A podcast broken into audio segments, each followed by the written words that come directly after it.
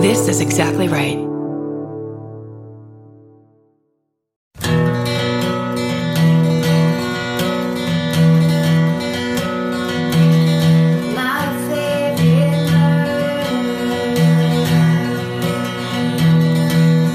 Oh, now it's in emergency mode. Throw up on it. It's got two settings. Okay, cool. All right. Can you see me? I can. Can you see me? Right down the galley. Right down. The, right down the gauntlet. Let's keep eye contact this entire episode. Okay. Hello. Hello. Welcome to my favorite murder. It's a true crime comedy podcast That's right. you've been waiting for since last Wednesday. That's Karen Kilgariff. I mean, Tuesday, Thursday. Thursday, Thursday, Thursday. That's Georgia Hardstark. We don't know what day it is. it doesn't matter what day it is. We told you already.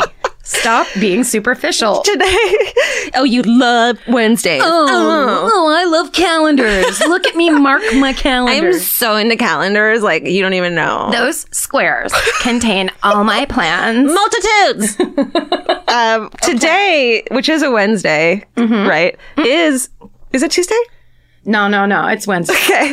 Um, today is a year since the Golden State Killer was caught. Do you remember? Happy birthday, Karen. Happy, happy Golden State birthday, Thank Georgia. you. I will tell you this right now. I know exactly where I was driving when I saw it on Twitter. And thank you again to that uh, person on Twitter that alerted me at 11 o'clock at night, driving home from something I remember that. down Moore Park. I fucking look at Twitter. Someone says, could it be this is really happening? Then the texts begin. You start. You text me. You're the one who informed me. Thank you very much. That's that's I now live for it. I it's- live for it. It's now two that you've told me were caught cold, cold cases that were solved. So uh, you're on a roll. Thank you. It's my dream to be that person, to be your personal newscaster. Look out for the Delphi murders uh, when they catch him because That- that, that's one- gonna matter so much Yeah. to so you. I need you to tell me. That'll be three. Okay. Um, yeah, it was really exciting. I think I woke up from a nap at eleven. Yep, that's right. And I think you and I were like not talking right then. Yes. I think we were like had We had just come off was it the European tour? Yeah, we Was were- it there was something where it was like book and tour and too much of each other. stress, stress, stress, and Yeah. I was just like, okay, we need to take a you know just the week f- to ourselves. Can I please have one day? That's the And then- thing I like to say. and then the Golden State Killer getting caught brought us back together. Yep, I was just called like, you immediately. I know you want to talk to me. That's right. I know I'm the only person you want to talk to right now. That's right. Called you. And these are the sinews that hold the muscles of the exoskeleton, endoskeleton of our relationship together. That's right. On this podcast, It is like the ocean where the tide goes out, but baby, it comes back in. that's right. Every time. Save our waters. I don't know. Clean up your Please get the plastic shit out of our ocean. cut up your six pack plastic can. Yes, thing. a seagull's beak is going to get caught in that. is that what you want on your conscience? hilarious. It's going to look like a Victorian or a what would that be?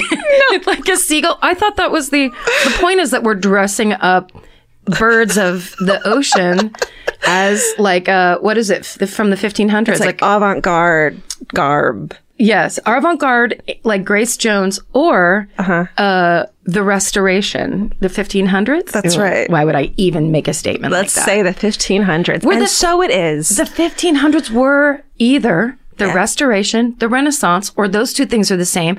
This is my point. You don't need to name the Renaissance two things. There are many history podcasts that you can immediately hang up on this one and turn that on if you want. and do it. And, and we wish you would. we wish you well doing it. We do. Oh, I have a quick um, podcast recommendation that I just started listening to when we were on the plane home from St. Louis, and I fucking binged it. There's like only four episodes. Okay. It's called "The Ballad of Billy Balls," and oh, it's yes, you've been talking about this. Oh, and Crime Town put it out. It's like their neck, their new season of their crime, and it's hosted by Io Tillett Wright, and he's just such a badass. It's such a fucking good podcast. Oh. It's like it's like CB. They're trying to solve a like CBGB era fucking rockers murder with the girlfriend of the ro- m- mur- murder rocker involved and Io Tillett is also involved and you don't know how until the third episode but it's so fucking good I love it so much Awesome. yeah I actually, um, I guess if we're going to do it, let's do a podcast do it. corner. Let's do it. This is our new thing.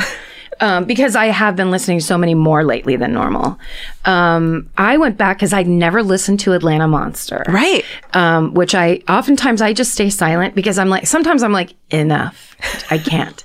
but I've always been fascinated with the Wayne Williams and the Atlanta child killer case and how. They used to when it was just the uh, American Justice episodes Yeah. type of treatment. It was this thing of it was an open and shut case. They Right. caught him on the bridge, da da da. Wayne Williams, period. But there was other, then there were a couple other shows that would fold in this thing of, isn't that convenient? That on Yeah. the last night of the stakeout on this bridge, they caught this guy. Isn't that convenient? Isn't it convenient? You know, what were they trying to st- step around? What race issue were they trying to avoid blowing up? Yeah. Whatever. And it was the 80s, right? So that shit was already blowing up. It was already Especially in Atlanta. roiling. Yes, and in the South. Anyway, I just it I blazed through it. Obviously, I'm late to the party, so who cares about this? But I just Payne Lindsay is great, a great podcaster, Mm-hmm. and did such a good job with this investigation and opening those doors instead of going conspiracy theory or, or like putting that tinge on it. Yeah. it's pulling in this very now modern look of like, hey, Evidence. white white people, you never look at anything this way because you are, you know, coming from this bias of Yeah. you don't know what it, it's like to feel this like police oppression or this Right. police abuse, constant abuse, constant neglect. or you think that the community, the you know black community, thinks of their children differently than than you would, or somehow it's not as important because it's a- a child who doesn't look like your child. Yes. So, you know, looking at it in that way of like it's just as important. Yes. And those children deserve justice just as much as any fucking white kid does. and it's it's the travesty of when social uh, right. oppression it then creates these victims who are entirely innocent Yeah. and that's another really lovely theme is that innocence these innocent children Yeah. just because they were out at 11 o'clock at night or whatever just because their home lives weren't ideal Right. they were innocent children so it's so good if you haven't which everyone already has this is like me recommending friends is a great sitcom to watch but um i just really it blazed through it and really liked it I love it. And that's podcast, corner. ding ding ding Corner, ding, corner, ding, corner. ding ding ding ding To talk more about podcast real quick, Murder Squad, their new episode this week has them this fucking Paul Holes and Billy Johnson talking about the Golden State Killer, which is like how they met. It's like their fucking thing, you know. It's their origin story. And they have a survivor on the that they interview, and she's just an incredible woman. And her ama- amazing son. You got the Percast. You have the Fall Line, which has this week is Christmas Doe and Dennis Doe, two children who were murdered in Georgia in their cold cases. And then um, this podcast will kill you this week is doing the Zika virus. Oh, how I nice. just love it. uh, I do love the how the um, kind of like the concentric circles of interest around. Like it's like I like true crime, but I also like other fucked up things Yeah, that happen. I that- love it. That don't necessarily belong in that Right. little circle, but they definitely belong in that outer It's like circle. societal woes is my favorite thing. sure, Wh- however they come down that pipe. And pretty soon, um, Exactly Right Network is going to have yet another podcast. We have like so many coming. You call it a podcast. Did I? While I was grabbing my boobs. Did you notice that? She's dirty, dirty. Yeah. A That's po- it. sorry. Ano- well, no, I interrupted you. You another podcast that what? I don't know. We'll have a lot of podcasts coming up soon, so ke- stay tuned. Make sure you follow. Can you do that? Exactly Right Network? Can you follow a network on iTunes I don't. Well, you subscribe. to the network? No, to every individual show, probably. You Yeah? can't subscribe. How about But you Spotify? can subscribe to uh, um, Exactly Right on Twitter. And um, There you go. Jay is the one posting all those Twitter updates of all the shows. And Instagram. Do it. please. We fight about Twitter and Instagram. We we are uh, opposing teams. One is on jokes only and words only. One is pictures. That's right. Uh, what else? Um, Anything? I- yes, Yeah. it was. Oh, I thought you were like in a very serious moment. no, no, it was just something before. It was about that. It was like going around it. Twitter, Nah, Lizzo. always. Uh, she retweeted you. That was exciting. That was crazy. She, um, but her album had come out, so she was kind of retweeting everybody that was talking about Yeah, it. But, she but- also retweeted Courtney Barnett, who is one of my Ooh. favorite singer songwriters. So good. Um, everybody loves Lizzo right now. She's she is the g- it girl of the moment. That's right. Oh, um, I was going to say something great. Oh, uh, fan cult. We have a fan cult. We're doing all kinds of exciting things. There's contests coming. There's going to be like a, we're giving away like a lunchbox. It's really weird, but like a book, like based on our book. So like the fan cult and the book. that- It's it's book swag. yeah, book swag comes out May 28th. I'm sure we're going to be giving away a lot of signed copies, all this shit. Yeah, but fan cult only. We have to be exclusive about it. Yeah, I mean, So we'll give you a few too. If we can't afford it. Just- y- exclusive. Okay, all right, right. Make it Exclusive. Exclusive. Um, but basically, it's uh, join the insider circle so you know everything that we're doing. Yeah, and it's better than it used to be. Should we get started? Yep. Who's first? Ugh, this again. Me? Based on the weekend, Steven? No, based on the Power Rangers. Okay. Being the first. Based on reality. We have to do it Okay. based on what the, I always- the listener's reality, not our reality. I always forget which one's which. I know. Or what is reality? I have Truly. no. s- I mean, believe me. Okay. I'm Okay, doing, bye. I do. I'm doing the murder of Hella Crafts, aka the wood chipper murder, aka the first episode of Forensic Files. no. Yes. Amazing. And um, th- I, I was like up all night. What murder do I do? Because the one I did ended up being too gruesome, and I'm like, you can't fucking do that, Georgia. So I was like looking for a new one, and I was like, well, I wonder what the first episode of Forensic Files is. Found it. I was like, oh my god, how have we not done this? This is. I love this idea. Right? It's so smart. Thank you. I'm very smart. And uh, they, this is before Forensic Files had started naming their uh, episodes really weird shit, like Yeah. you know, skirting the issues. yes. when it's, it's like a- always a, bad pun. Right. And this was just called The Disappearance of Hella Crafts. And Okay. her name is Hella, H E L L E is how you spell it, but Right. it's Hella. Okay. So, so I got a lot of info from morbidology.com. There's an Mm. article by Emily Thompson and also, of course, our friend Murderpedia. Yes. Uh, especially an article by Mark Gatto. Hella Crafts was born uh, Heller Lork Nielsen on July 4th, 1947. She grew up in a small village in Denmark Okay. and uh, she's vibrant. She's outgoing. She made friends easily. She's super fucking smart. By the time she was a teenager, she had learned French and English and was able to understand German, Norwegian, and Swedish. So I know only three of those, and I. That's a lie. I, I'm not even great at English. Uh, do you remember when we were in Scandinavia trying to pronounce those fucking city names? Georg. oh, yeah. And there were my favorite was, and I know we've told this story, but going up and making people in the front row tell us how to pronounce it. Meanwhile, they were speaking absolutely perfect, like California English, where they're like, "Don't worry about it. We don't really care." We're like, "Oh my god!" or they were all like expats who didn't know how to say it either, or they had just come to, you know, Amsterdam to see us. yeah, they were just on vacation. it was s- hilarious. Stop asking us shit. Yeah. Mm-hmm. Um, so yeah, she would have been good at that. So by the time she was 20, Hella is a beautiful young woman. I showed Vince a photo and I was like, who does she look like? Cause I need to explain. And he immediately was like, Emma, uh, Emily Watson. oh wow! So the actress Emily Watson wore an East Coast like housewife. That's what she looked like, and it's Mm. Awesome. exactly like her. She became a Dutch stewardess. How do what do we say now? Not stewardess, flight attendant. flight attendant or air hostess? I'm not sure. I'm gonna go flight attendant. Okay. Um, and then she she loved discovering new places. It was like a perfect job for her because she was so outgoing and friendly, and everyone fucking loved her, of course. Uh, then she found out that Pan American Airlines, Pan Am. Pan Am was hiring. Sure. She applied along with 200 other people for eight spaces available, and she got one. Yeah, which is sorry to say, but that is kind of like a beauty contest because back then it that's kind of what it was. It was like the Hooters of the air, but not in an objectification way. You also had to be a good, you know, w- wait, hostess. Hostess. yes, you had to really you had to be good at like up close customer service. Yeah.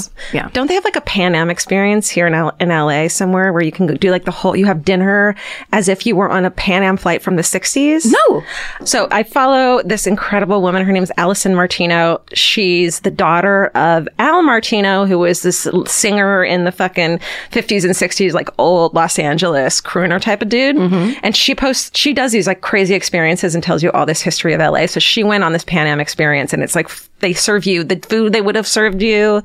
we have to do that. Steven, you looked it up and what did you find? Air Hollywood's Phantom Experience is a ret- weekly retro themed event for aviation enthusiasts and people looking for a new fine dining experience. I am. You That's always me. say, you always say, I always with my fake long fake nails point at you and with, say. my, with your capri. Yes, Georgia. Hold on, let me take a sip of this wine spritzer Okay. Well, we'll go. It's going to be Please. in my favorite murder um, event. outing. The field trips are beginning. That's right. And then we have to do reports on field trips. Okay, Yeah. go. Steven's our bus driver. Great. Okay. Okay. Where were we? I don't fucking know. she becomes a Pan Am. That's right. She won out of t- 200 people. It, it, she got top eight. That's right. So she's sent to Miami for training, and it was there on May 24th, 1969, the height probably of Miami at the time. Yeah. Uh, that she met 31 year old Richard Crafts. Crafts, like I'm crafting. Okay. Um, he's a pilot for Eastern Airlines, and to me, he uh, there's not a lot of photos of him, but I wrote if Mr. Rogers were a dick and an insurance salesman, that's what he looks like. So Mr. Rogers, but more tan and more buff. yeah, and like not friendly face.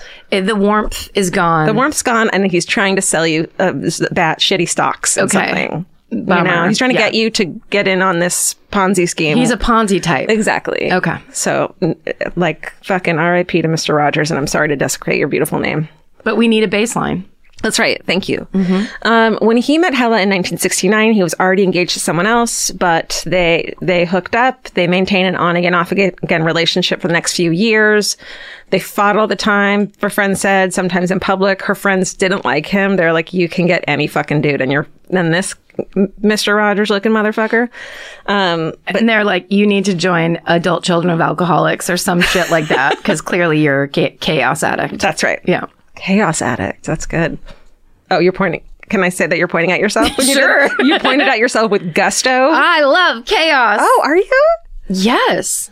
Oh my God. How are we friends? I don't. I don't know. Well, you know what? Maybe I love chaos addicts. I don't think you mind chaos yourself. I know. yeah. But it's weird. It's like you I don't want to. You don't want to think of yourself that way. Yeah. But for me, that's the thing of like being late or not turning things in or whatever. It's like now what's going to happen. Oh. So there's a little bit of I'm pretending that that somehow means I'm in control, which I'm not. I feel like I'm chaotic and I have anxiety about it and I hate it and I don't want to be. Right. Same. Okay. That's what there's- that means. But there's almost like if it's what you grew up with, Oh. then it feels like mother's milk. So you kind of go like it's my baseline, Dude. and you don't want it to be. So Can there's I- shame. Can I side anecdote? Please. And I meant to mention this. My mom got married Yes. last week after having been with my now new stepdad, which is the weird. I've never had a step parent in my life. And what's your new line? That's my new line. Uh, You're not my real dad. You're not my real dad, John. but we love John. She's been with him for like He's the 15 best. years. Yeah. He's the best fucking person. I adore him. I get a text message on Tuesday to 14 other people. It was a group text, including phone numbers I didn't have in my phone. So fucking strangers to me. Mm-hmm. And my mom said, surprise, we got married. Who fucking does that? And then when I said to her, you know, I, I was just like, that's so Janet. It's fine. I'm so happy for you. Wonderful, wonderful. And then later when we talked, I was like, you know, I really would have loved a phone call, like just to tell me that this happened. And, and she's just like, oh, I'm such a bad mom. Oh, you are, you need, you know, did that. Well, here's the thing though. She's the kind of person that like it it is deadly to be wrong for Okay. her. It's deadly to be wrong.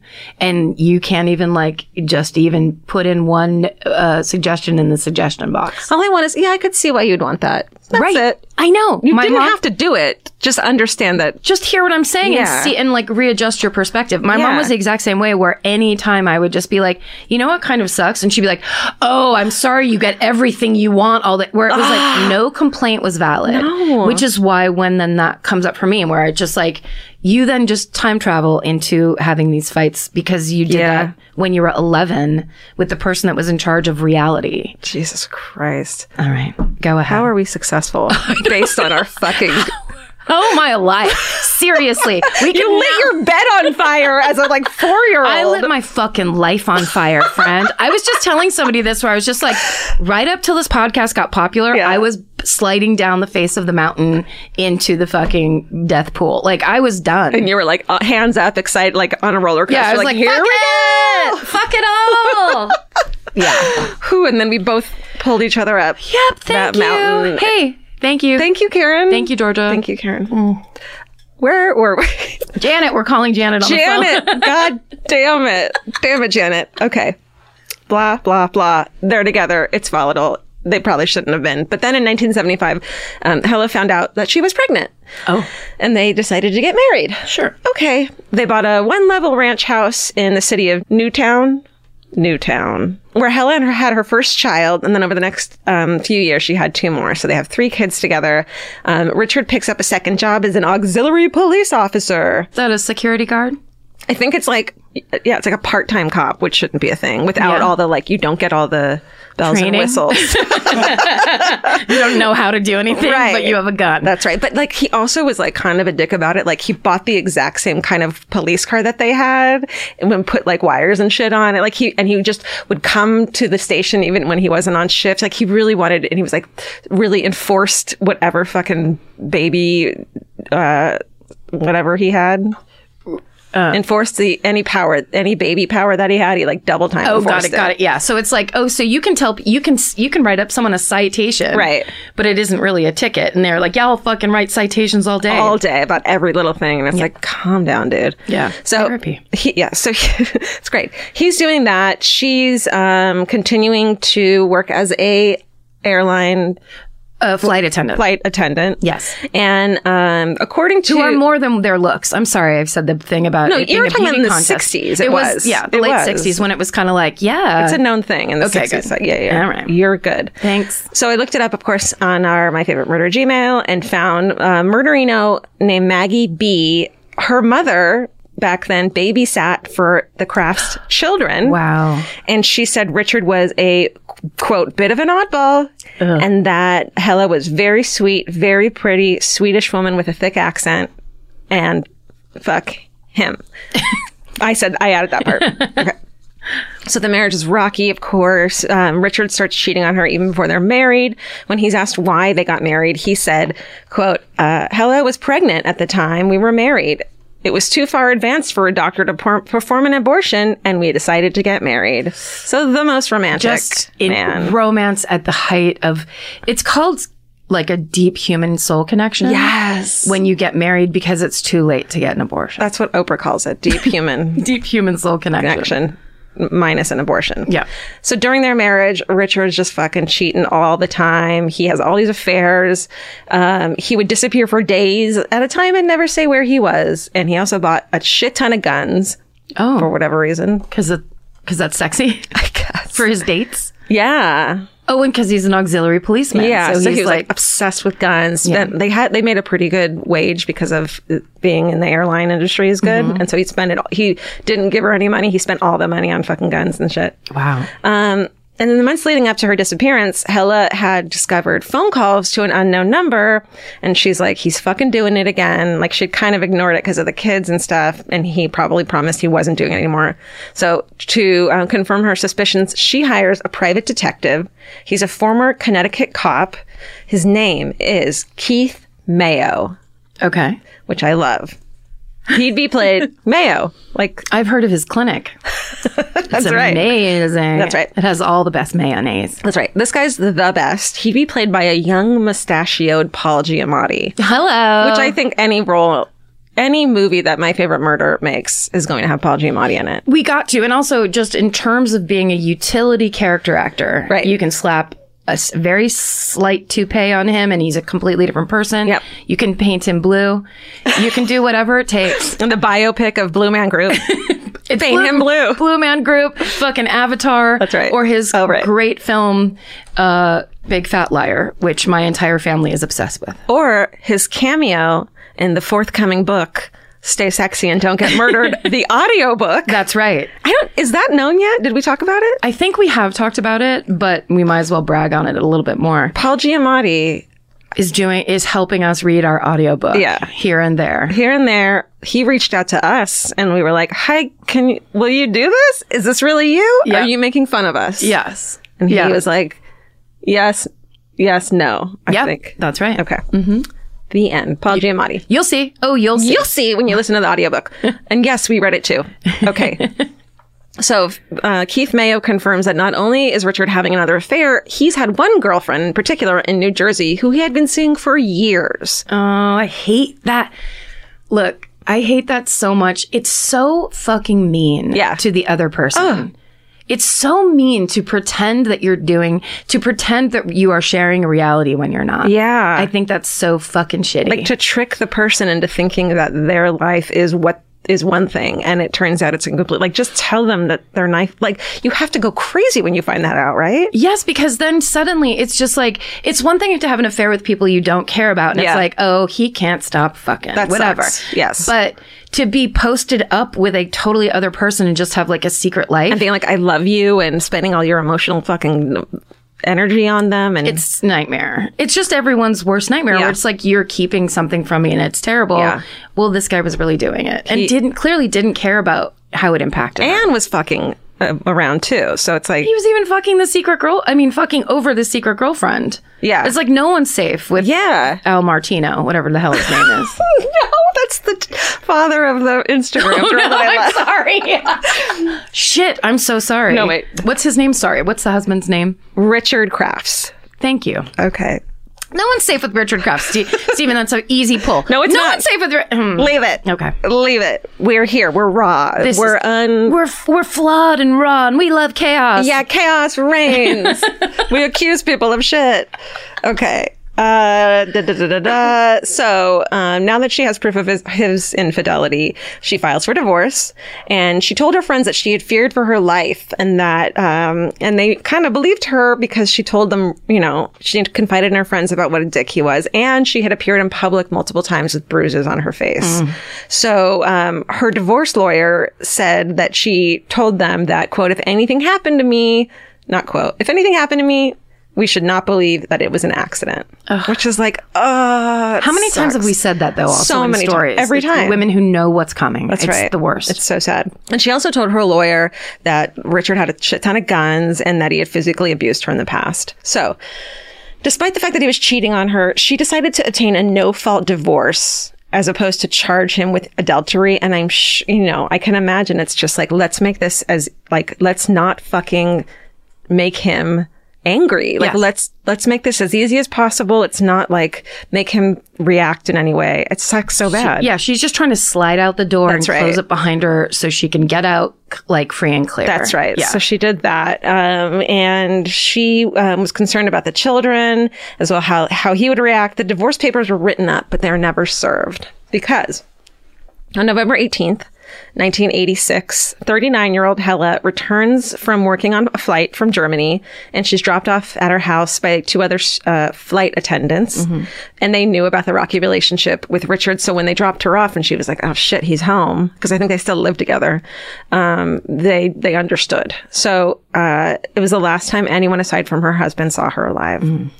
So her friends become concerned when they haven't heard from Hella, and Richard starts telling everyone a different fucking story. Like, uh, she was on another flight, or she was at home in Denmark with her mom.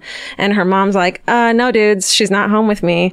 And probably like, just like that. And, um, other, you know, he gave different stories to everyone.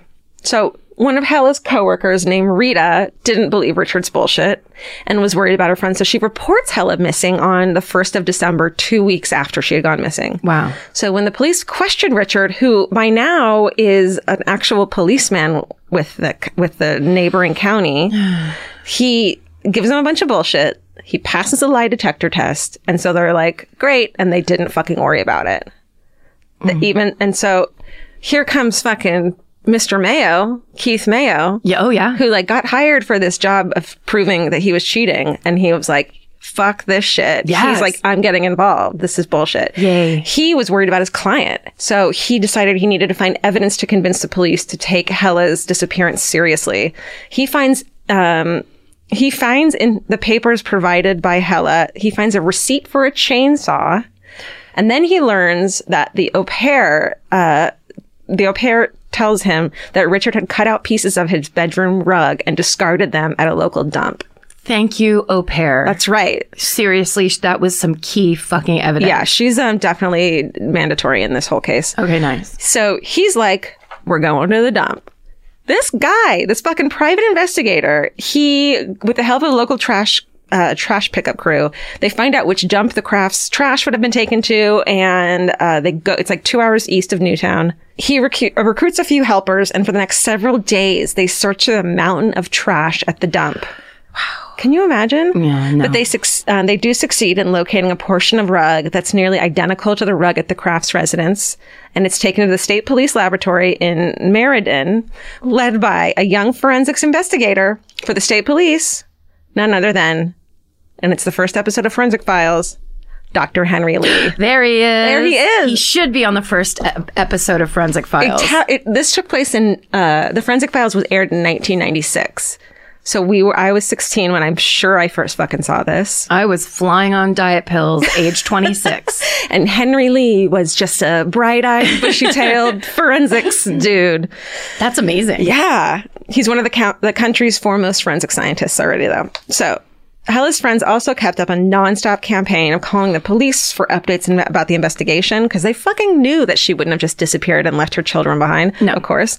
And as a result, the state's attorney's office, so they they fucking usurp the local cops. They decide that the investigation should be handled in total by the Connecticut State Police. Good. So they take the fucking case away. That's what that's for. That's right.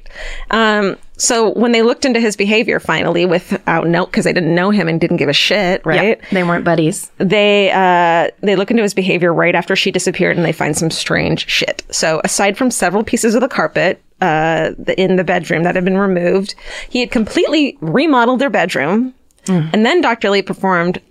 Uh, of course, it's the first episode of Forensic Files. A luminol test. Luminol test. Yay! In various locations, they test positive for the presence of blood. And uh, among Richard's credit card records, they find that he had purchased a new freezer, chainsaw. He had bought also. They find that he had rented a 2,700 pound wood chipper and a haul truck shortly before Hella disappeared. He also his numerous affairs continued after Hella disappeared, and never once did he mention to any of these fucking women uh, who knew he was married that his wife was missing.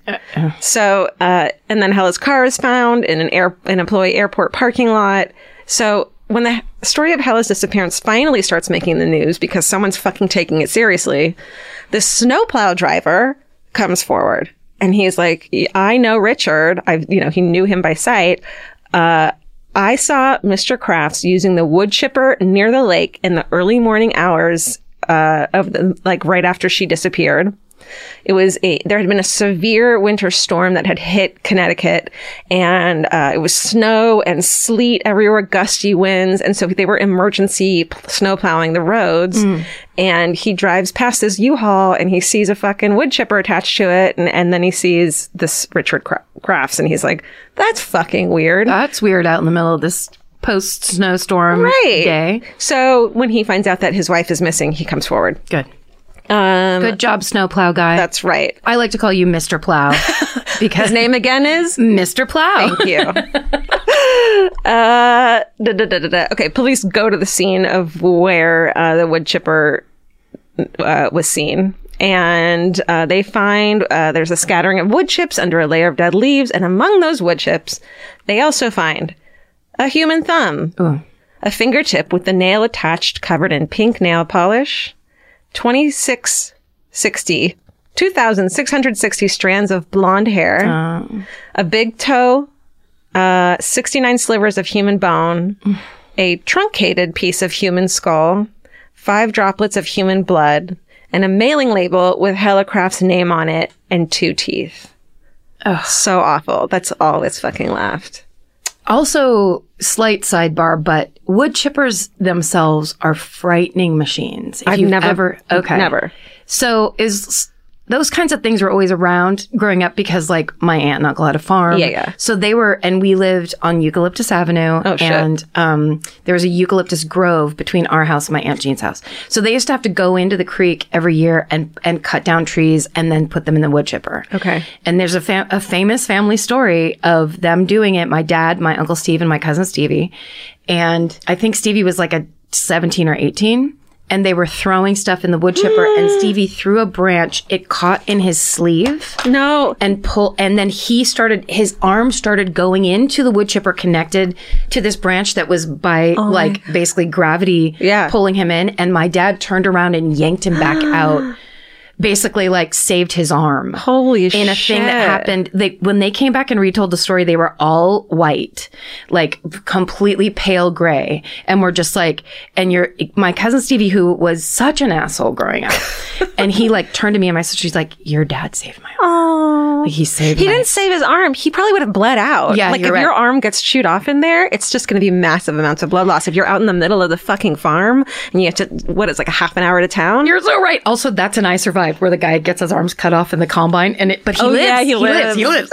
And he gets. They get reattached. But also, it's the thing of in that moment. Like I think about this all the time. I freeze sometimes Mm. in st- when things like that happen. Like if somebody screams or there's a loud noise, oftentimes it'll be like, "Wait, what's going on?" But I think because my dad was a fireman, he just had that thing of you do not, you just act. For you sure. don't judge it. and you don't panic either. He probably has had so much experience in not panicking, whereas like we don't see shit like that all the time. So Right. we do panic. yeah, they're just. Close calls, close calls. It's It's and wood chippers are just so scary. so scary. Well, this motherfucker. Yeah. Ugh. So, okay. And in total, Dr. Henry Lee's team found just a total of three ounces of human remains. Wow. total. So Dr. Henry Lee determined that the O-type blood positive was a match to Hella's and that the bone fragments belonged to a human and a forensic odontologist was able to identify the tooth as belonging to Hella Crafts. So they confirmed that it was her body. Um, in addition, they uncovered a submerged chainsaw in the Housatonic River or House Satanic River. It's house satanic. Yes, that's it. That's the one. The chainsaw had blonde hairs intertwined in the chains, and inside the rented U-Haul van, they also found a clump of human tissue-like material that tested positive for human blood. Fucking monster. So this guy was like a monster and messy and like not good. Just at- disgusting. Yeah, he like didn't even. He was like a mile from his house. He like didn't even. He was so cocky that he would never get caught. That he just didn't even fucking care. Psychopath. Yeah. So based on this information, of course, Hella um, Crafts is pronounced dead, and 50-year-old Richard is arrested when he arrives home from a Christmas ski trip with his children Wow. right after their mother goes dis- goes disappearing. That's what it is. That's what it is. Prosecutors they face a double burden because not only did they have to convince the jury that Hella was actually dead because they didn't have quote unquote a body, Right. Which had never happened. They, there's never been a trial in Connecticut up until this point where there wasn't a body, um, and a murder trial. And they also had to convince the jury that Richard was the one who killed her. So there was no physical body, and the motive they argued was that Richard didn't want to get a divorce. Of course, um, they theorized that Richard's Richard first struck Hella unconscious with something blunt in their bedroom, and then he carried her body to, body to the freezer where he left her to freeze, assuming because it's easier and less messy to put through the wood chipper, which is so fucking awful, Disgusting. Like to to think that through in those details, and then it's also your wife and the mother of your children. I mean, it is the thing of this is the difference where you can this is the difference of when you have a conscience and when you don't Right. because thinking about the scene from Fargo where you of, of the wood chipper I get sick and like I don't want to think about it anymore And the this person guy's who's like- being wood chipped is a fucking is supposed to terrible character. it's a terrible character, but also it's like it's a it's a prop leg Yeah. sticking. You know what I Yes. mean? It's as fake as it can be, and I don't like thinking about it. Yeah, and the person who puts him through is like a dead-eyed monster. Yes. and that's and this person did it to his fucking wife. Yeah. which is sick. Um, so he then took Hella's body to the river where he was seen by the snowplower. Thank God, Mr. Plow. and chopped into several pieces with the chainsaw, and then put through the wood chipper. I mean, it's worse. sickening. I mean, think about your children. They're going to have to fucking grow up knowing this. He doesn't think about anybody. Of course not. The police believe that he then um, put this, scattered the pieces in the river and uh, around the surrounding area. So during his trial, the couple's housekeeper, Don Thomas, tells the courtroom that on the day of Hella's disappearance, Richard had allowed her to go home early, and she testified that Richard had removed a freezer and a carpet with a large black stain from their home just a couple days after Hella disappeared. I fucking love these witnesses. They're I all love, like- I love them with my heart. It's bananas. Um, when Don is asked about the peculiar, when Don is like, Richard, what's that fucking stain? Mr. Crafts, whatever. He's like, I spilled kerosene and I, I don't want you to clean it. I'm just going to cut the fucking carpet out. yeah. Which is go- like, oh, you mean because you had your hurricane lamp up in the bedroom? right. You fucking piece of shit. Um, Hella's friend Susan Lawston tells the court that Richard had physically abused Hella before and that he had lied. He had said his colon cancer had come back And when Hella called the doctor to confirm that, it turned out he was lying to get her to not go through with the divorce. Oh God. That's right. Then Richard Kraft's own brother in law testified that when the state police divers started looking for his wife in the rivers, he said, quote, let them dive. There's no body. It's gone. His own brother in law did that. After a hundred fucking witnesses and 650 exhibits are presented in a 53 day trial, which I guess is a very fucking long time. Yeah. The, ju- the jury deliberates for 17 days. And on July 15th, 1988, a mistrial is fucking called declared. Yes. Because there was one motherfucking jury member who it was 11 to 1 in favor of conviction. One jury member walks out because he refuses to vote to convict. So it was a mistrial. He was just somehow like, I and don't that think man was Mitch McConnell. Fucking piece of shit. Uh, Ugh. they're, the prosecutors, bless their hearts, they're like, fuck you, we're doing this again. Like they were Oh, thank God. thank God they were like, fuck you, fuck you, fuck you. so the second trial is scheduled for the following year. This time the prosecution's able to successfully argue that Hella had been murdered and it took only eight hours to reach a unanimous verdict. Three years and two days since Hella was last seen alive, the jury found that Richard was guilty beyond a reasonable doubt. Phew. And at his sentencing, he says, quote, a great deal has been said about my apparent lack of emotion.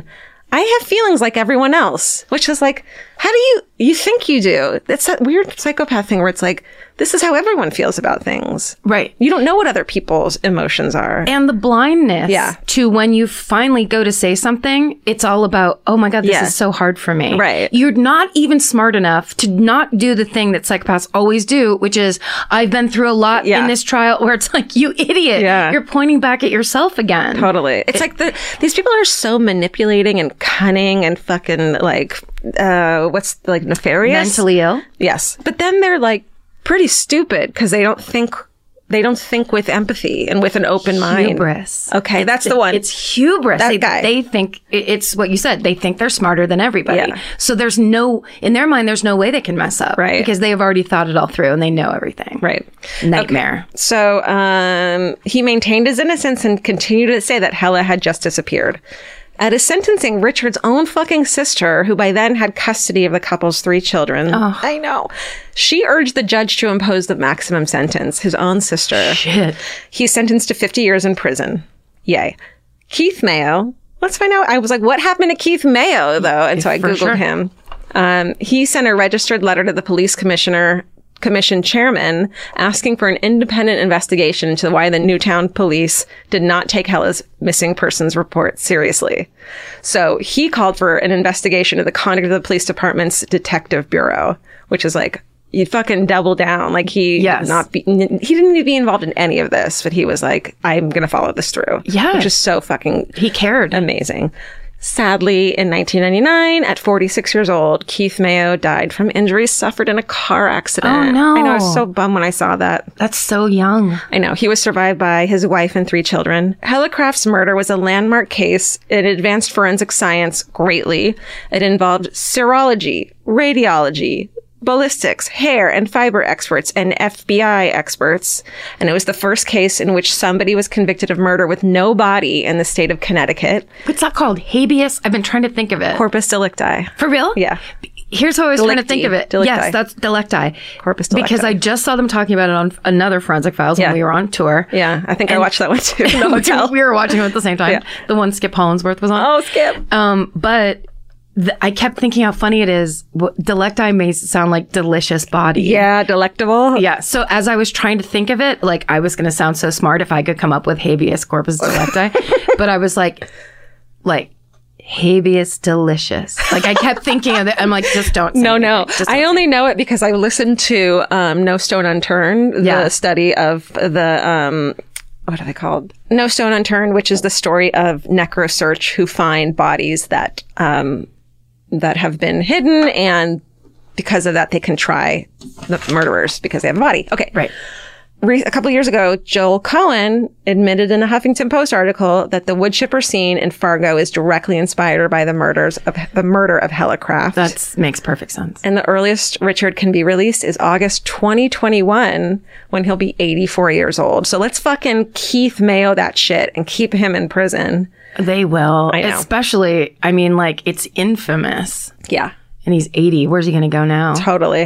Uh, and that's the story of the murder of Hella Crafts. Wow. God. Great idea. Thanks. I'm just going to start doing that. Unsolved Mysteries, first episode. Cold Case Files, first episode. I love that though because you know James Charles, the um, makeup guy that me and Nora, my niece Nora, love to watch Yes. together. He did that same thing where he went to the first YouTube makeup tutorial and did it along with the woman who did the first YouTube makeup tutorial. Legend. It was it's the funniest. it made us laugh so hard because it was like clearly from like 1996 or Yeah. whatever. And I think it was Bobby Brown. I think it was like or Jane Iredell. Someone or was like, something. you know, it's a great idea. And everyone's like, why are you bothering with that? yeah, exactly. And they're like, no, come on, throw some bronzer on. Yeah. And No one's going to watch this. and he did it along with, and he couldn't get over that she was applying foundation with her fingers. he was so grossed out. It was really funny. Amazing.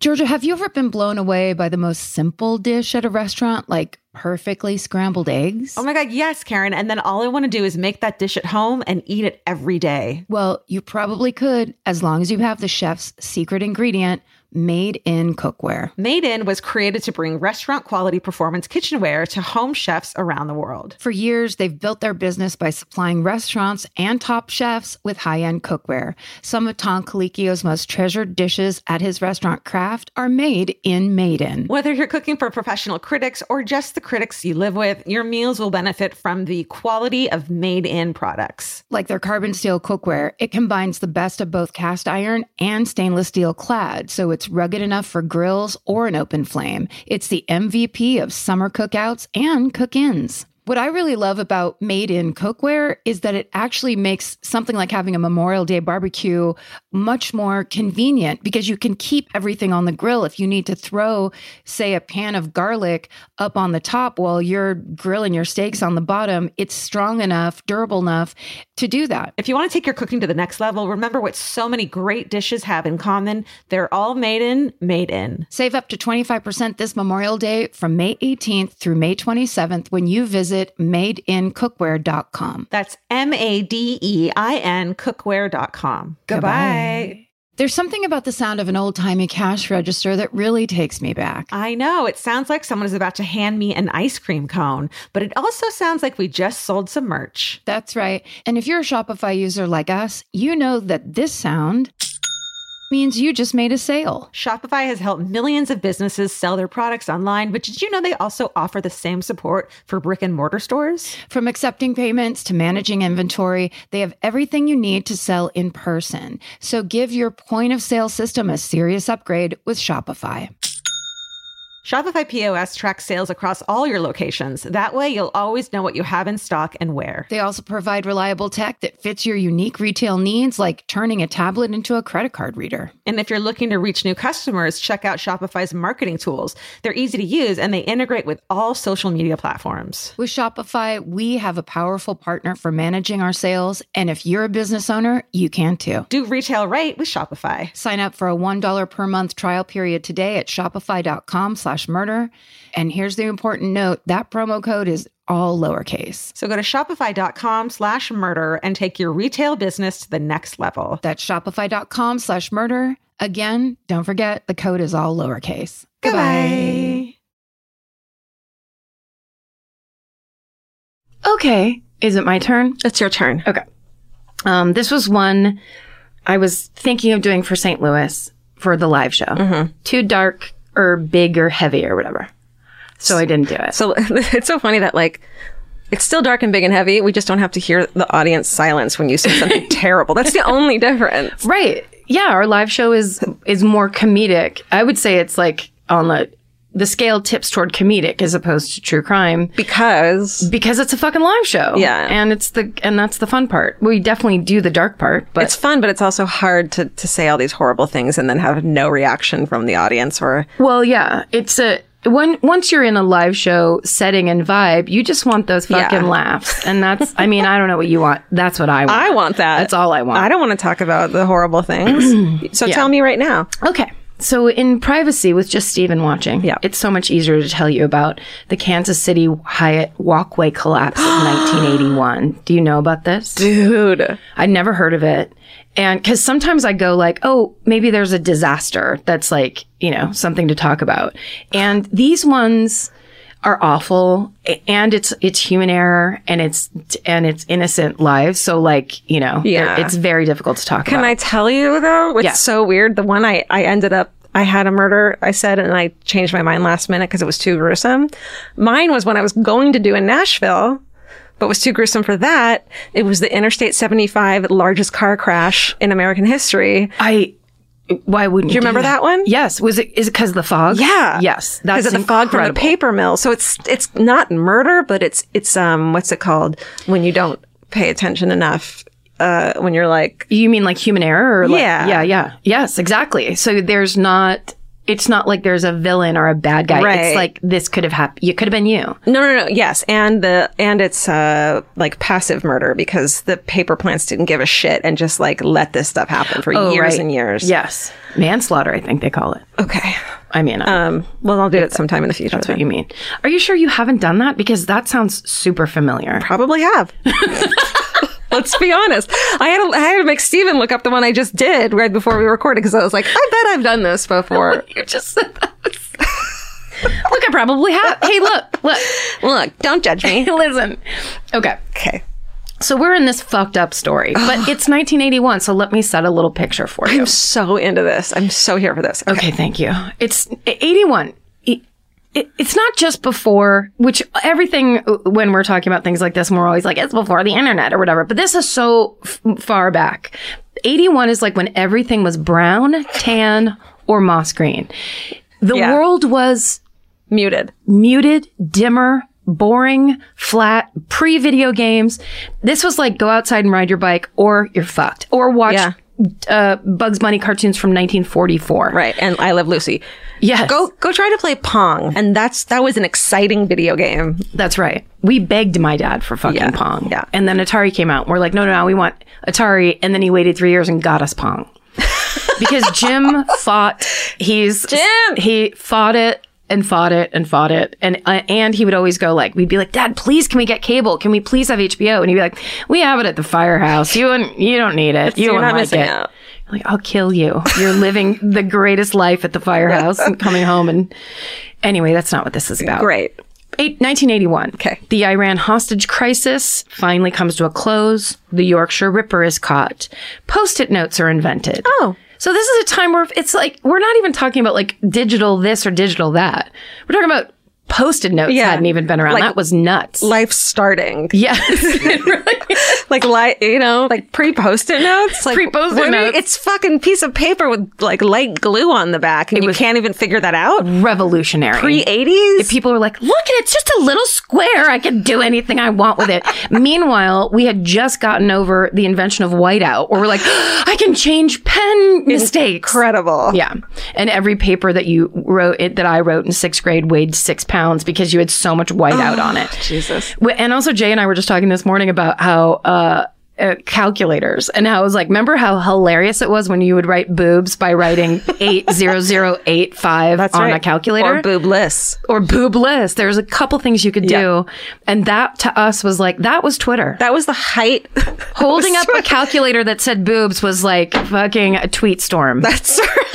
this was full on Cro Magnon era life. The first flight of the um, space shuttle Columbia happened.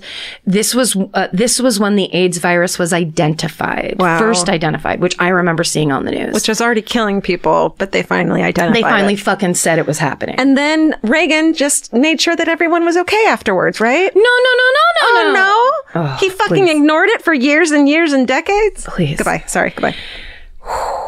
Um, Lady Diana Spencer married Charles. the Prince of Sorry. Wales. Oh, you can edit that out. No, no, no, no. I mean, that's no. You're exactly right, and that is the world we lived in. Yeah. Um, also, and I'll just as a side note to Lady Diana Spencer marrying Charles, the Prince of Wales, there was such a um, Lady Di and Prince Charles fever that took over America in 1981. except in my grandma's house. and literally, if you talked about it, if you brought it up, if it came on the news, she would get so fucking pissed. uh, Why? Because the Irish were oppressed by the British. There is no such thing as the Anglophilia that I fucking in very in betrayal of my grandma Anne. l- You know, uh, loving all things British is so offensive to the Irish side of the family because the reason the I- our Irish family emigrated out of Longford and Galway was because the browncoats were fu- the the British soldiers were in Ireland beating the shit out of children. My grandfather, as a child, was made to dig ditches for British soldiers instead of going to school. Jesus. They were, it was crazy and they Yeah. were awful. and so fair enough. the charm did not come through. So it was, I had the weirdest perspective as an 11 year old about, cause everyone's like, I want to get my hair cut like Lady Di or Yeah. whatever. And I was like, it's, this is all wrong. You shouldn't be doing, these aren't good people. She's breaking commemorative plates in her ki- on her kitchen floor. of it, yeah. She, like s- literally like spit on the ground type of like. Oh my God. switching off TV. and It was amazing. I love fucking love my grandma Anne. Okay. anyway. So, in May of 19 this so we're going to go back a little bit for the the plans of this Hyatt Regency Kansas City. Um uh, in May of 1978, construction begins. Um, it is in the Crown Center District by Union Station. Um, it's going to be 40 stories tall and it's going to feature a multi story lobby atrium. Okay. So, Like open air atrium. And the glass. it's yeah, that, all that. And again, this was before this, um, in the late 70s, early 80s, all ceilings were much lower than they should have been and all, everything was brown carpet. Right. It was like the inside of a depressing mall everywhere. Yes. And it was all like the world was closing in on you Yeah. in uh, fucking earth tones. In shades of earth tones. it was a bummer. and here comes Hyatt with a sweeping grand uh, ceiling. Look at the sky. Look at the, oh my God, the plants are growing so tall. So, yeah, they're trying to be modern and, you know, atrium it up. Got it. Um, so the engineers, um, design floating walkways that are going to hang from the ceiling within the atrium at the second, third, and fourth floors, connecting the north and south wings of the hotel. So obviously, this thing is massive, and it's basically like it's going to be this futuristic internal. Mm. And so they had these little bridges running across the open air to like get from this side of the thing to this side. You can look down. It's beautiful. You can look up. It's still beautiful. You know, that Yes, kind of thing. Exactly. Okay. It, this is your atrium, like, you know, fancy big hotel experience. You're exactly right.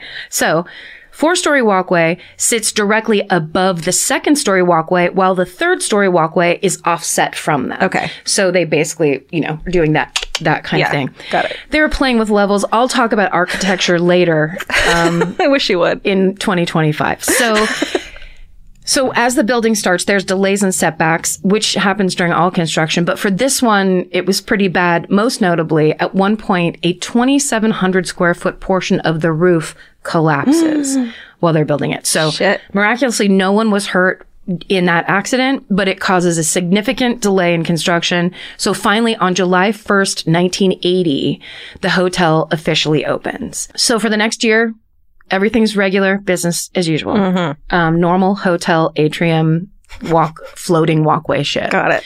Um, then, on the evening of Friday, July 17th, 1981, there's a crowd of roughly 1,600 people Shit. who have gathered in the lobby atrium area for the tea dance that the hotel put on for guests and whoever wanted to come. Like regularly? Yes. I'm There's not a sure. Dance? A tea dance. So it was basically an evening, early evening. Like it was a, apparently, we looked it up. I, of course, clicked that link on Wikipedia where Sure. it's like, what the fuck is a tea dance? Yeah. And basically, like after, you know, um, sorry to go back, Grandma Anne, to British um, culture, but um, after tea, Mm-hmm. there was a common thing like in tea rooms, they would have dances. So it'd Okay. be like early evening, fancy Okay. dress, fancy people Right. socializing. Right. Post tea socializing. Got it. Um, and that's kind of what this was. Just So- like, why would you want to speak to anyone else in the hotel room if you're one of those people? Right. What the fuck? yeah. So there's there's us upstairs in their rooms safely watching forensic files, loving life. But then there's a bunch of people, a ton of fucking people, sixteen hundred people downstairs having a tea dance, basically pretending to be fancy. Being social. Yeah. And, who don't- e- being in the new newly built forty story hotel that's like For them. elegance. Got it. So And then, of course, the rest of the hotel is business as usual. So there's foot traffic and there's people everywhere. Um, there's about 40 people standing on or walking across the second story walkway and about 16 to 20 people on the fourth story walkway. So you have to also imagine that you've gone up and say your rooms are there, whatever, but you can look out over these walkways and see the lobby and see what everyone's doing down there. I don't want to You have to. picture it now. Look at it. Bring yourself. in your mind's eye. want to- hear the music. There's it's the last place you'd ever think anything bad would happen. Yeah. A tea dance. Yeah. Suddenly oh it's 7:05 p.m. Patrons of the hotel, and this is Oh, so sickening, hear a popping noises ring out from the fourth story Oh, walkway. the walkway itself drops several inches. Pauses for a moment and then collapses completely onto the second story walkway that sits below it. And upon impact, the four story takes the second story walkway out with it, and both of them come crashing down onto the tea dance and Ah. the lobby below. How long of a period was it? The seconds that that whole thing happened. Right. It was basically like this had been. Well, I'll, t- I'll tell you a little Okay. bit about it, but Oh, that's yes, just- it was I- like and then crash. This is why I don't ever want to leave the house. I know, and these stories don't help. So keep going. So here we go. So b- lock in and feel this fear and then let it go later. Okay. So, of course, the people in the lobby, the people at this fucking tea dance are immediately buried in a massive pile of steel, concrete, and glass.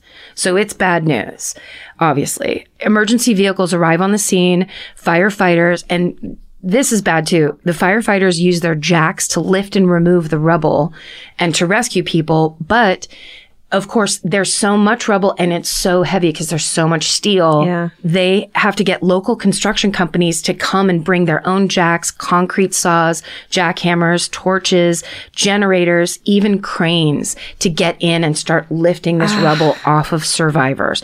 Any type of machinery that would help that rescue mission got brought in. So everybody just like, it was like the, the call went out. Yeah, I'm picturing the. Remember the was it '94 earthquake when the twin uh, bridges, the in the Bay Area? yeah, the Bay Area double story bridges. Yeah. what was that called? That was the 89 earthquake. okay, thank you. And the Bay Bridge collapsed, the top layer collapsed onto the bottom layer. right, and I just remember watching the news and s- ugh, horrifying. horrifying. Yes. I That was Bay Bridge. nine, and I watched the news for the rest of, Of course you do. Why wouldn't a nine year old be watching the nightly news? the right. Um, of course you were. Also, uh, if you haven't, just to slightly silver line that one, having nothing to do with the tragedy of that, but the new Bay Bridge is so beautiful and amazing to drive over. If you hadn't had the chance, the way they, the top level as you're going from the Berkeley side into San Francisco has these spanners. Like it is so beautiful and amazing to drive over now. Every time I do it, I, it, I love it. Who knew Karen was a bridgehead? I'm I'm kind of into bridges and connecting with people. what? Who? Who? What? Who is that girl? no. Okay. So the chief of Kansas City's emergency medical system was named Dr. Joseph. I'm gonna say Wackerly. Great. Or Wakerly. Okay. Thank you for my permission. he leads the search and rescue mission. So, um, so at his direction, first responders they set up a morgue in the exhibition area of the hotel on the ground floor, basically that's right by there. They have to use the hotel's driveway and front lawn as the triage centers. That's how many people have been injured or killed. Um, so the victims with the most severe injuries obviously are treated first.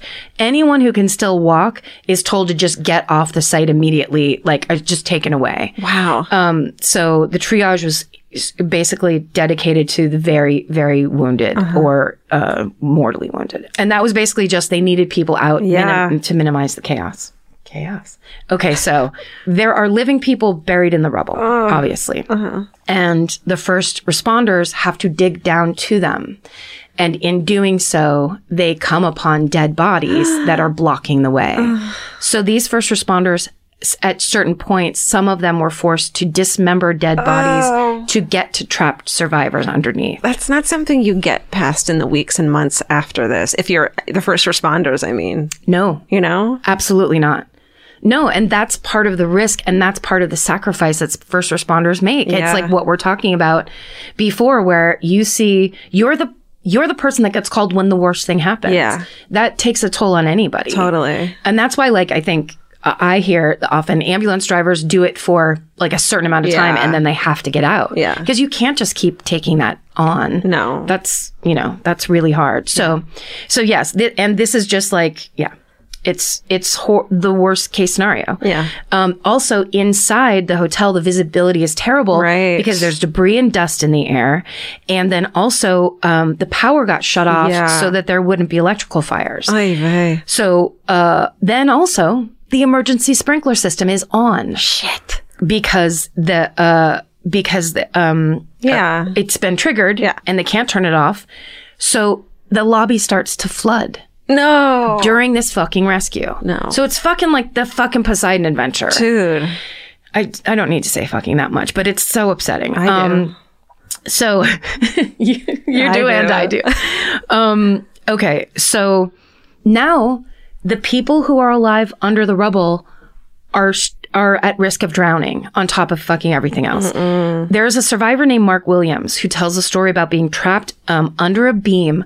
Both his legs have been dislocated, and he the water came up to the point where he almost drowned. They saved him right in time. Oh, he was like on the verge of drowning, and then they finally got to him and got him out. Oh my God. How horrible is that? Yeah.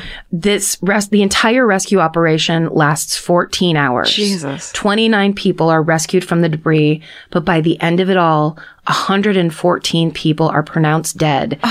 With a, hu- an additional 219 people injured. Oh my God. That's so many people. It's so many people, but then if you think about the fact that there were almost 2,000 people in that lobby, yeah. because 1600 were at the tea dance, but like, you know, then Yeah. there's a bunch of other people. So obviously, ho- eh, it's so many people and it's horrifying, but it could have been worse. Right. I guess you could always say that. Okay, so in the wake of the collapse, the local newspaper, the Kansas City Star, hires an architectural engineer Hmm. named Wayne G. Lishka Wayne. to investigate what went wrong. Yes.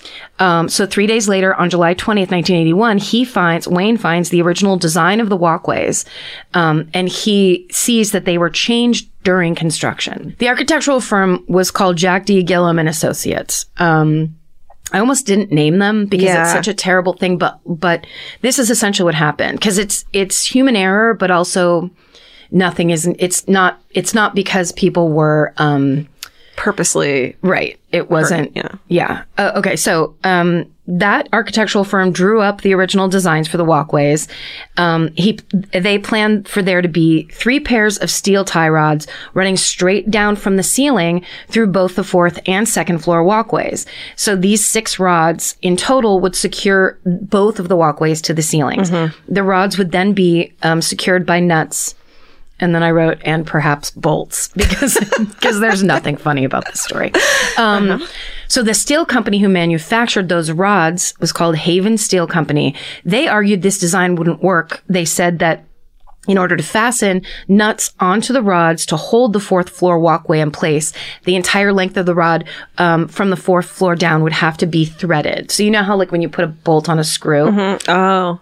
the whole thing would have to be that way, they were saying. Um, because any slight chink in the threading would make it impossible to screw the nut all the way up from the bottom of the rod to the fourth floor walkway. It would be too delicate to execute. Okay. Okay, so Haven Steel Company's solution was instead to have two sets of six rods. The first set would run from the ceiling to the fourth floor walkway and then would be fastened to the walkway with nuts. And then the second set of rods would run from the fourth floor walkway down to the second floor walkway fastened by nuts. The problem with this alternate plan is instead of having the ceiling supporting both sets of walkways, you know how you now have the ceiling supporting the fourth floor walkway and the fourth floor walkway supporting the second floor walkway. So it's like not that you need this explained, but it I helped me. It's like having two mountain climbers who are rappelling down a, the mountain face, Mm-hmm. and instead of having both of them have their things planted on top of the cliff going down, it's one guy has it coming down, and then the second climber is attached to the first climber. Right. So if one thing goes wrong, they're both fucked. Right, and you can't with that kind of like gravity pull. It's Right. sing- a single attachment, inst- uh, you know what I mean? They're too Yeah. dependent, interdependent on each other. Got it. I am uh, both an architect and a steel expert. Um, So, to make matters worse, the original design that the architecture firm drew up was already bad because it would have only held 60% of the minimum load required um, by Kansas City building code. Okay. So, there was a code issue in the design. But under the new design plan offered by the Haven Steel Company, the weight bearing capacity dropped to 30% of the required minimum. So, that change of going, Right. oh, we'll just hang the one from the other w- made it even worse. It didn't have its own support. So Right, it's, like, exactly. even less. secure. Got it. Right. Thank you. So, um, also on top of that, all the bolts were placed directly through the welded joints in the box beams. This is detail, but Mm. the joints are the weakest part of the beam. So that's basically where the beams bend or like come together. Got it. So um, they put all those. That's where they attached everything, which is Oh. the weakest part of the beam, not the middle, the strongest part. Of the beam, Right. right. It's like they they they yeah. So like if that had been in the middle, if those uh, joints had failed, it wouldn't have been as disastrous if they were in the correct place to hold everything up. Right, because like, it's like the strength of the beam is in the middle of the Right. beam, not in the ends. Right. oh, Um, I see. Yeah. So the middle has no support. Right. Got it. So I'm now an architect. Too. I mean, this is this is so much bullshitting from me, but I think I I'm get it. fascinated by this. I think I get it, and there's good pictures. Obviously, Wikipedia is um uh the main oh yeah. main research. We can say it at the end. Okay. Um, but they have pictures on there showing it, so it's much easier to to visualize. Obviously, looking at a picture. Yeah. Visualizing Why, a when did I picture. become an, like a weird liar? That's what that's what this feels like. Like I'm lying my way through this. Okay, so the issue ultimately becomes um, because of a lack of communication between those two companies, the steel company and the architect. Right. So the l- initial plans laid out by the architects were only meant to be pl- preliminary sketches. But they were taken by the Haven Steel Corporation to be the final design. Okay. And when Havens proposed the new bolt fix to put it out on the on the um, joints, Yeah. no one looked into whether or not that would work. Ah. The architects didn't. Nobody did.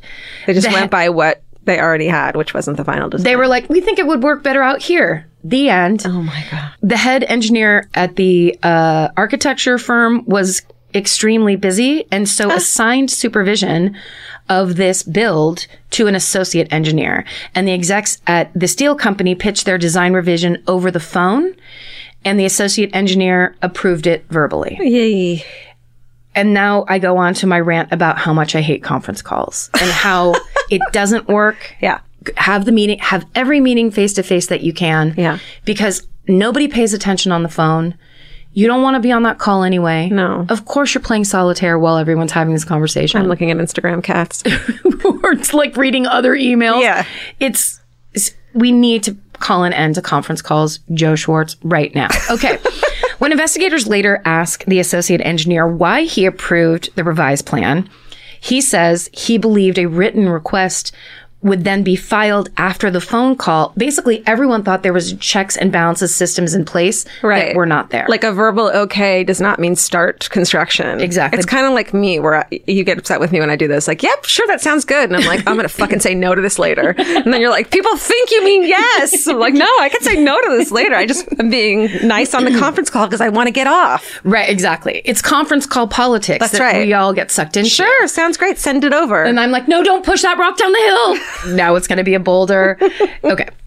Um, a lot of PTSD from producing television. Okay, so essentially, with the cause of the collapse determined, the engineers at Gillum and Associates who approved the project were all found responsible of gross negligence, misconduct, unprofessional conduct in the practice of engineering by the Missouri Board of Architects, Professional Engineers, and Land Surveyors. so Who everyone knew? was mad at them. all the fucking guys that wear khakis and put their hands on their hips Yeah. and look into the distance with a flat hand above their eyes yeah. were pissed. Hard hats everywhere. Everywhere, uh, smashed to the ground, stomped with large, wonderful Timberland boots.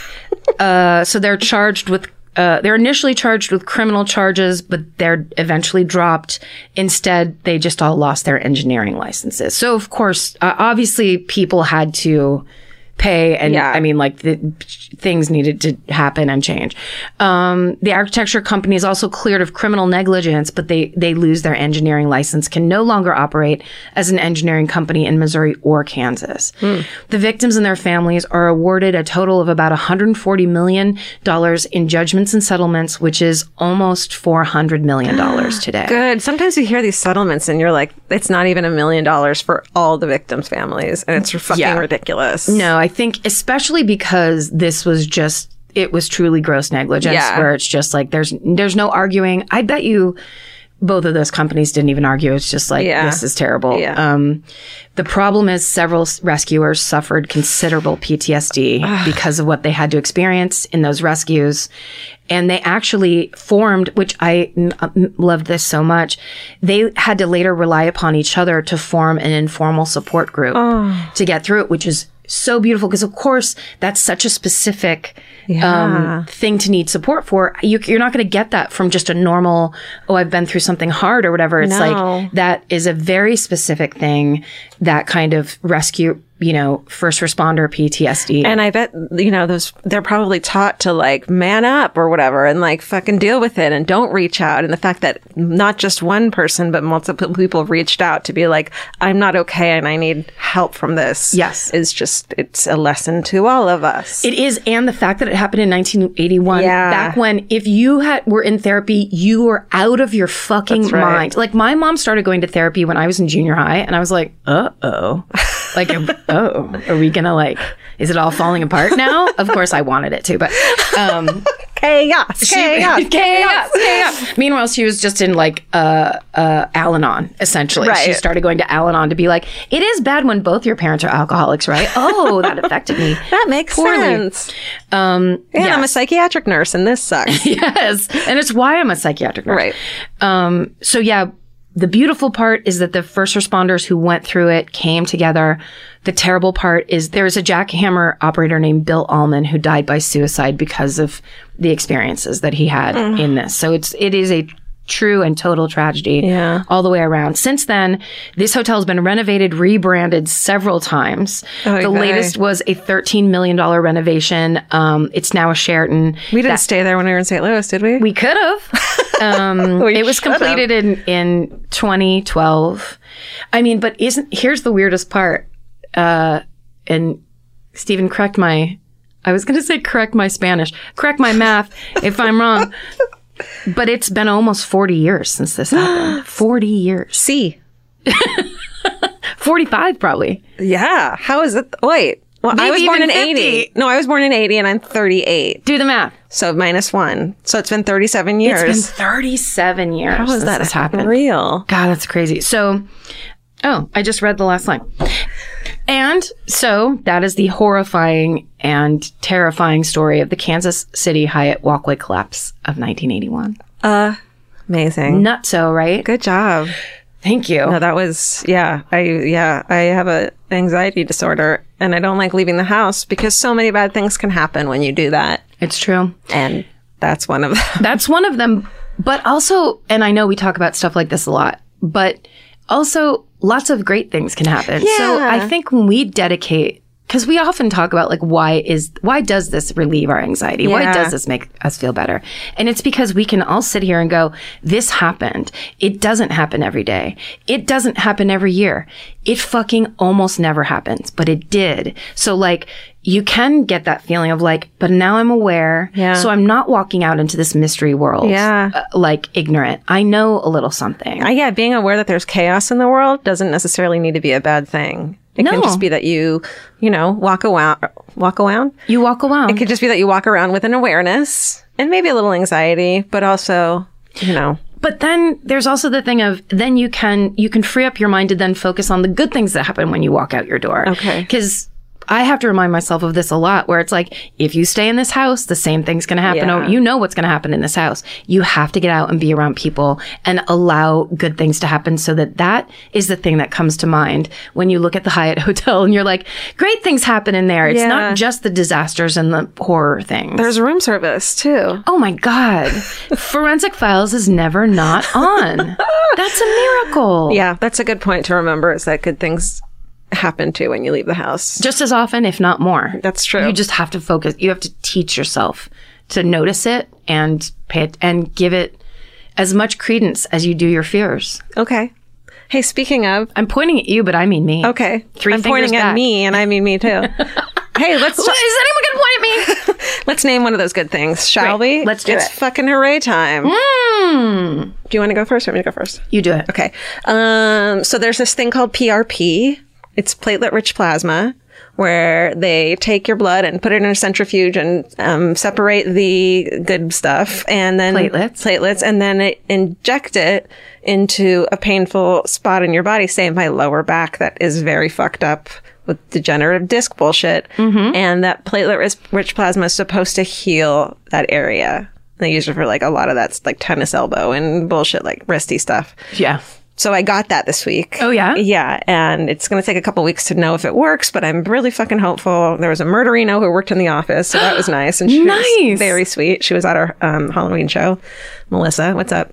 Um, yeah. So I'm, I'm putting it out there because I really want it to work and I'm hopeful that it will. It'd That's be great. nice not to have back pain all the time anymore. That's right. Great. What's yours? Are you going to cry? No. but I, if I were go if I were to, I would be fine with it. well, I guess I will say this. This is like from today. And I know I talk about my therapist like I m- she's my uh she's my fucking hooray a lot. It's a very important relationship in our lives. It is, and it it also is just this. I feel like there's this pipeline of information that I get from her. Like all the things I was just saying to you is fucking straight out of her mouth. Yeah. that I've just gone. Oh yeah, like this idea that you're this way, you're just a way, and that's your fucking fault. And Right. like too bad for you or whatever is like you one of the things i love about therapy is there's a person there going excuse me i just have a quick argument for that and so whatever thing i put on the table you know it's just a person going and she you know we've talked about like it's that thing of when you're in a trauma response and you can't tell because you just think you're you just think you're trying to deal with the shit that's I going think you're down. responding. Right. And we were talking about the voice that comes up when you f- you're experiencing like say rejection or um you know whatever some negative thing and Mm-hmm. I have this voice cuz she okay, I've talked about this, but it's the rule of 6 where you're the thing that you fear you think is happening and Right. that's your forearm. Right. But then your open hand is the five other possibilities that could be happening. Right. And you, the practice is to go through and just be like what else could it be besides this thing I've decided? Yeah. And uh, we were taught. I said, you know, that's all well and good. We've you've been telling me to do this for about fifteen years, Yeah. but there's a voice in my head that I like to like. I believe is like the realist, who's always like, well, that's fine, but the truth is, Yeah. you're just gross. You know the and truth, Stop Karen. being sad. Stop being pathetic. You're gross. it seems to be what that voice always says. Yeah. and the voice says it nicely, like warmly. It's okay. You're just a piece of shit. Yeah. Like, and you know it too, and it's fine. Yeah. So it's not So- like you can be like, you're mean. No, no, no. It's like it's almost like oh, this close friend that's just letting me know the reality of Yeah. it. And so then to me, and and she and I have talked about this too, is like you running through the other scenarios seems pathetic and immature to me. It seems like what a sad person would do. When I'm just like, look, I'm a realist. I get it. I'm Yeah. just gross, whatever. And so she said this thing. She goes, no, no, no. I have that voice too. And then she threw her head back and smiled and goes, but I'm on to her Oh. onto her. And I was just like, you are the best, like, because she's not saying from up here, Yeah. here's your diagnosis and here's what you need to do. She's going, this is the human fucking condition. Yeah. This is what we do to ourselves. We th- and and we're doing it because we think it's going to keep us safe and Yeah. secure. Because, and also because it's worked at some point in your life. Right. And it's, it's done what you needed it to do at some point in your life. Yes. And now you're a, an adult and you're in different circumstances and it's the thing you know how to do. So you continue to do it. I do it too. Yeah. You continue to do it because it's always worked and maybe there's a different way. And I love that she was like, here's, let me show you an example. It's not that you stop doing that, period. Karen, won't you learn how to fucking do this? Right. It's, no, I'm paying attention and I can tell that that's not the right response. Like, that's not the response that feels good to me. Right. That's a different fucking response. It's like she, sh the other uh, way she, the metaphor she used is like you know, in a brilliant mind, when he he finally caught on that he would- have we talked about this? I've never seen it. Oh, it's really good, but he's schizo- he has yeah. schizophrenia, but he's Okay. also this brilliant mathematician. Yeah. And when he finally catches on that he's having these um hallu- not hallucinations, but he's in basically having his like psychotic episode. Mm-hmm. Is all the people that aren't really there that he thinks are there, they never age and he ages. and he finally at the end of the movie is like, How come you're not as old as I am? And then the person disappears. You just spoiled it. Guess what? You had fucking tw- 10 years to watch that movie. It's fair. I did. um, oh, I spoiled it for you? I'm sorry. Oh, is that a, is that a surprise? Well, it no, because you Willis- know you see it happening where you know that he's Okay. in he's in that. movie. Okay, Bruce Willis is dead. He's dead the whole time. Yeah. Um, but anyway, it's that thing where like when you're when things feel dire, all of this is to say, when things feel dire and black and white and my life is on the line, everything's on the line. If one move happens, this is going to be, Mm-hmm. if Georgia says yes on the phone, that's what we're going to have to do. The end. I can't take it back. There's nothing. And I panic. Mm-hmm. And it's that thing of like, you have to go or nothing happens and everyone knows that this is all conversation and it's no big deal and you can like walk it backwards Mm-hmm. or if I do fuck something up, maybe it can be corrected at some point. It's not like I didn't sign anything, Your Honor. Show me my signature. prove it. Prove it. I fucking said it. And then they're playing tapes back from conference calls. Here's you. Sorry, we already had it. So, I mean, whatever. It's like perspective, but it's like the idea that we can even be having that conversation at this point when I've lived in basically trauma pocket panic mode for like so long. Yeah. That fucking hooray for perspective, I guess. I love that. is what I'm trying to say. I'm gonna I'm gonna use it too. I'm gonna steal your fucking hooray, and I'm gonna try to ho- do it. I mean, That's the name. I wish you could see Karen. She's grabbing her wrist, her like forearm, That's what she does every time. puts her five hands up. That's the new murderino salute. Yeah. It's It's a five li- fingers. it it's the rule of six. Yeah, grab your forearm and Hi, and then- spread your hand like it's a high five. Yeah. that you're keeping yourself from giving another person. but grip really hard because this is difficult. Just really, really I'm hard. trying really hard. strangle, strangle that first thing that you assume, Right. and really try to get those five other and fingers then going. count five other options. I love it. It's really hard. All right. Thanks for listening, you guys. Um. Yeah. Thanks for being here with us. Yeah, we hope Um, you can use some of our bullshit to help your bullshit. And don't be afraid to send your bullshit into us and let us have yours at myfavoritemurder.blogspot.org, right? No. Please go look at our new website at myfavoritemurder.com. Yeah. It's pretty good. Thanks for thanks for sticking with us. Stay sexy. And don't get murdered. Goodbye. Elvis, you want a cookie?